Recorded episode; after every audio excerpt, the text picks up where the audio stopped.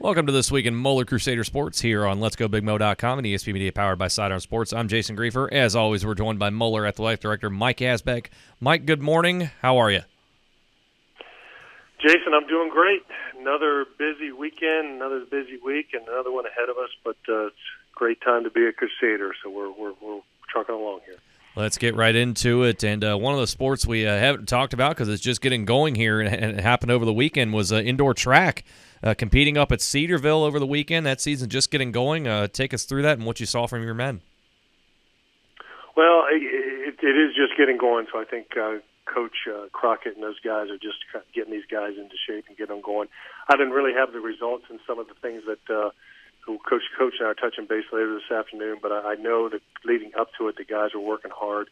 A lot field events and those opportunities uh, are, and, and really the indoor uh, uh, whole part of the indoor process is to kind of gear up towards the spring and get these guys ready in full gear. So I know they're looking they're looking to have a good indoor season and also get that uh, reeling into the spring uh, part of the track season. Let's move on to the ice. We talked last week about your uh, hockey team having a really difficult stretch to end the regular season, three games in a row over this past weekend, but uh, seems like they did what they needed to do and uh, able to get into the uh, CHC tournament, the, the Blue Jackets Cup. Things don't get easy for them once they get into the tournament this coming Thursday. But uh, take us back through this past weekend and uh, the performance from your hockey team. Well, you're right. I mean, started off with the win over Talawanda, and, and you know, and, and obviously Bishop Watterson at the sales match, and they, they needed to get some things going, and uh, I think they did. They, they they they're scoring some goals. They're getting themselves in position, and the Blue Jacket Cup starts on Thursday, and uh, you know I know they're looking forward to that. I know also uh, you know Wednesday, Coach Gibson's going to be up in Columbus for the uh, the OHSA draw, and uh, we'll see where we kind of go with the uh, with our tournament draw, which begins on on Monday the 17th. So um, a busy time for them, an exciting time. It's a good time to start playing some good hockey, and uh, I know uh, I know Coach is pleased with uh, with the attitude of the guys and, and the direction they're headed at this point in the season. How are they feeling about the challenge on Thursday going against Upper Arlington, who has not lost this season and ranked number two in the state? Yeah, you know, UA is great. They, they're a great program. They've been around a long time, and uh, uh, you know, we, we've had limited success. We have had some success against them recently in recent years, but uh, they're a tough squad. You know, but again, you know, it's an opportunity to go up and and let it all hang out and uh, see what happens, and hopefully you get some good goal play, and uh, we can keep it keep it uh, respectable and give ourselves a chance uh, to win it uh, in, in the final period. Let's move on to bowling and a, good week for your bowling team. I would say you get the the win over Walnut Hills, a comfortable win there, and then we we talked last week about going into the quad match in the GCL. And uh, boy, your team definitely showed out, finishing second, just 63 total pins behind Elder. And uh, looking at some of the numbers, uh, Nolan Braun go, rolls a season high 265, John Painter season high 247. I have to imagine not only the coaching staff, but you yourself are impressed with the way they've been able to close out the regular season and also in a big quad match like this for these two young men in particular and your whole team to be able to bowl the way they did.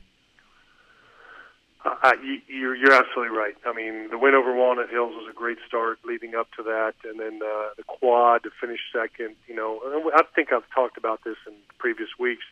The opportunity for our guys to be bowling their best heading into the tournament uh, and I think they are. You know, uh, the sectional tournament starts on Monday the 7th, 17th as well. And these guys are bowling with a lot of confidence. You know, I think they're they're finding their groove, and I know coach is excited about where they're at in the season. And uh, those last two outings uh, certainly will help uh, propel them, and hopefully we can get a good sectional showing, and, and, and hopefully have an opportunity to advance to the districts. How firm are the coaching staff and players believers in that momentum peaking at the right time, especially this late in the season? I think it makes all the difference in the world. You know, I, I think you, you, there's two different ways you can be finishing your season: flat or or on a high. And and uh, regardless of how successful your regular season has gone, and I think these guys are, are finishing on a high. I think as we could talk about swimming, swimming's finishing on a high. Yep. So at the right time of the year, to be doing your best is going to give you the best shot, and and it's about confidence. Now, right now, it's you know it's what's going on between the years too, and and that uh, a lot of the time lends itself to giving yourself a great opportunity to win. Do you feel that's the same way with the swimming team coming out of the sectionals and heading into districts? Oh, absolutely. I mean, I finished third, uh, you know, in the sectionals, you know, uh, we had 13 individuals qualify for the districts. We had all three of our relays qualify, and uh, I think you know that that bodes well. I mean, for these guys to to kind of uh, you know be swimming their best at the right time, uh, to get themselves to put themselves into the districts with a with a good number of guys making it, and then obviously trying to qualify as many guys as we can for the state state meet, uh, which is March 6th up in Canton. But you know, also our divers. You know, Gavin and James. You know, both qualified for the districts as well. Gavin finished second. James finished 15th. Um, and they're, there are opportunities to kind of build some points through the diving aspect of it too, isn't it? Only going to help our team and help them individually as we move forward as well. How confident are you in your swimmers and divers that you'll be able to either send an individual or uh, relay teams to the state meet? Uh, I'm real confident. I mean, I, I'm real confident we're going to get somebody, a couple guys through a relay, and uh, you know, I think Gavin's got a really good opportunity from a diving standpoint to to uh, to get qualified for the state as well. Let's move on to the uh, basketball court, and uh, the team clinches the GCL title outright again after a uh, nice win against Elder this past Friday in the pit, and then tur- to turn around the next day and beat Turpin by 21. That's no small feat. As we talked last week, Turpin's Turpin's going to win the ECC, but a really nice week way to close the week for your men there, winning the GCL title. It's it's become it's sort of a, a yearly thing with Moeller. Do the guys take time to celebrate that, or is it just business as usual? We got this wrapped up. Let's move on to the next. Well, I would say I think the league was was you know was very tough this year. I think uh, the competition in the league was good, and we still got a big game left here with St. X on Friday over there, and I know they're going to be hopped up for it. Our guys will be as well, and um, I think again, what, you, you look at our schedule and who we play. It's been a meat grinder. I mean, we don't have any easy, uh, easy take a break opportunities down the stretch here, and I think you're right. Friday night was a hostile, very hostile environment at, at Elder, and our guys uh, took advantage of of just staying on top of their game and standing up and showing a lot of character in, in an environment that uh, you know challenged that character. And uh, they did a great job in doing that. And I couldn't have been more proud of how they handled themselves Friday night. And then to turn around to come back on Senior Day, you know, uh, you know, when we're recognizing all our seniors for their great uh, co- um, contributions to our program, and then to, oh by the way, play you know the number four seed in the in the, in, the, in Cincinnati and Turpin coming in, and, and our guys, you know, it started off a little slow, but responded very well, and uh, obviously were able to wear them down and, and you know get a 21 point win. It was kind of weird. I was talking to somebody that said didn't feel like that because it was it was a competitive game, and Turpin's got a really good team. I think they're going to make some noise in the tournament, but it was good to get to get that taken care of and to, to have that win and to have the seating meeting on Sunday and kind of get the sheet, you know, the, the, the sectional draw, and uh, I think we were able to do very well with that when we opened up on the 22nd um, against Little Miami, which will be playing our sectionals in Hamilton uh, this year.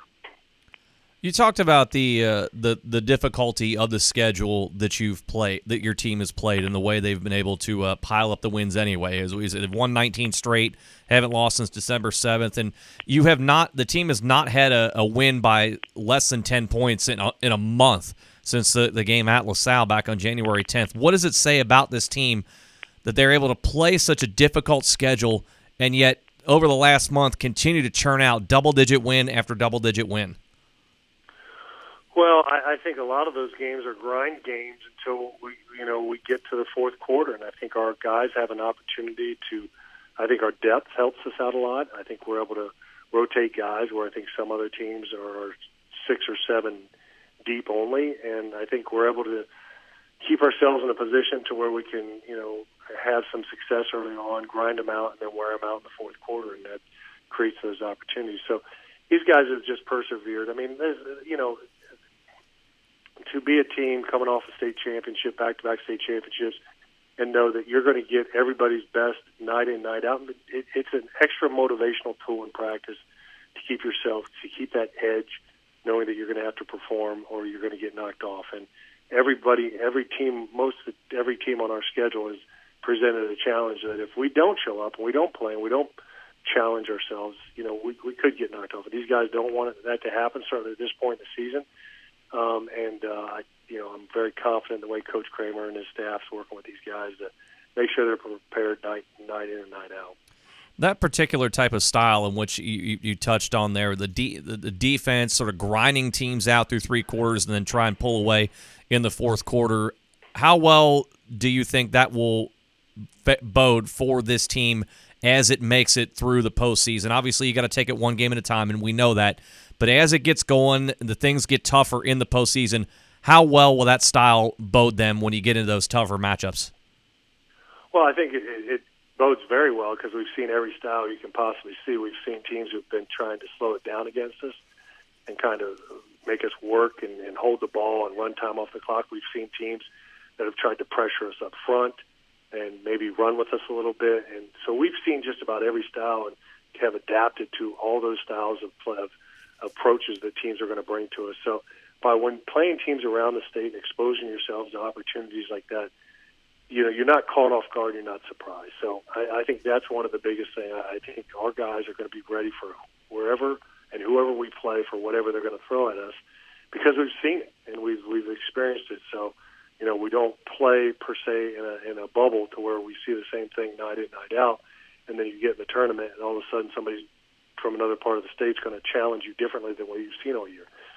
So I think our guys are, are, are have been challenged in just about every possible way we can be challenged, and they've met that challenge, and that's one of the exciting things about uh, tournament time and, and, and these runs, and hopefully we can kind of be playing well into March to see where it takes us. And as you said, uh, they'll close out the regular season this Friday at St. X. How important is it for this for these group of men to finish the the deal and go through the GCL unbeaten? Well, uh, you know, it's very important. I mean, one, it's St. X, so I that should be enough said right there you know these guys want to wrap this thing up the you know the right way. They, they don't want to lose a league game. They haven't lost a league game in a long time, and you know certainly over there at St. X, it'll be packed. It'll be noisy. It'll be everything you can imagine, um, and uh, they'll they'll be up for the challenge uh, uh, to get uh, to, to to make sure that they're putting themselves an opportunity to take advantage of of, of this end of the season opportunity. Lastly, before I let you go here, we talked at the top of the broadcast about the track, get indoor track getting going, and just spring sports just on the horizon here for Moeller. As an administrator yourself, how busy of a time is this for you when you have your winter sports getting into the postseason, and yet your spring sports are just on the horizon, or in the, the case of the track team, already underway? Yeah, it is it's it's it's there's a little bit of a transitional period. You know, we have multi-sport, a lot of multi-sport athletes, so they're you know, you know, the spring sports are you know waiting for the winter sports guys to finish up. Uh, practice space, you know, with the weather and everything, which leads me into one of the things I wanted to bring up. We're having our football field turf being replaced. That is starting today. Uh, estimated time of completion uh, is mid March.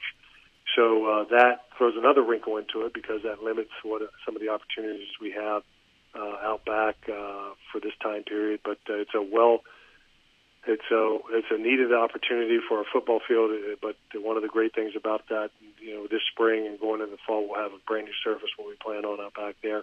Soccer field's still got another year or two of life in it, but we'll certainly be doing that here very soon too.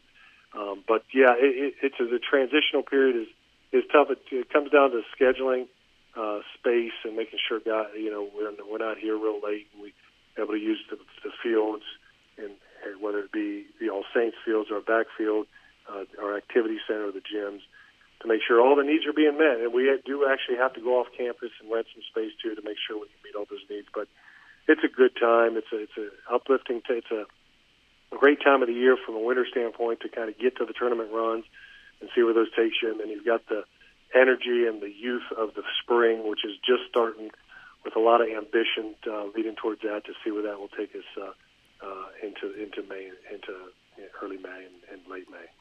Well, as you said, though, a busy time, but an exciting time. Obviously, we got a lot of postseason ahead of us here in the next few weeks, and uh, spring sports not not too far off on the horizon as well. Uh, Mike, as always, we appreciate the time, and uh, we'll reconvene next week and uh, see more exciting action from your Crusader men. Hey, Jason, I appreciate it. One last thing I do want to mention: our yes. uh, stag is our sports stag is uh, on the 19th with Sean Casey, and anybody who's interested or hasn't registered for that yet can go to Let's Go Big Moe and, and check out the information there and get registered. And uh, and uh, we look forward to people joining us on the 19th. It's Sean Casey for our sports tag here at Moeller as well. That is Moeller AD Mike Asbeck joining us for this week in Moeller Crusader Sports here on ESP Media, powered by Sidearm Sports.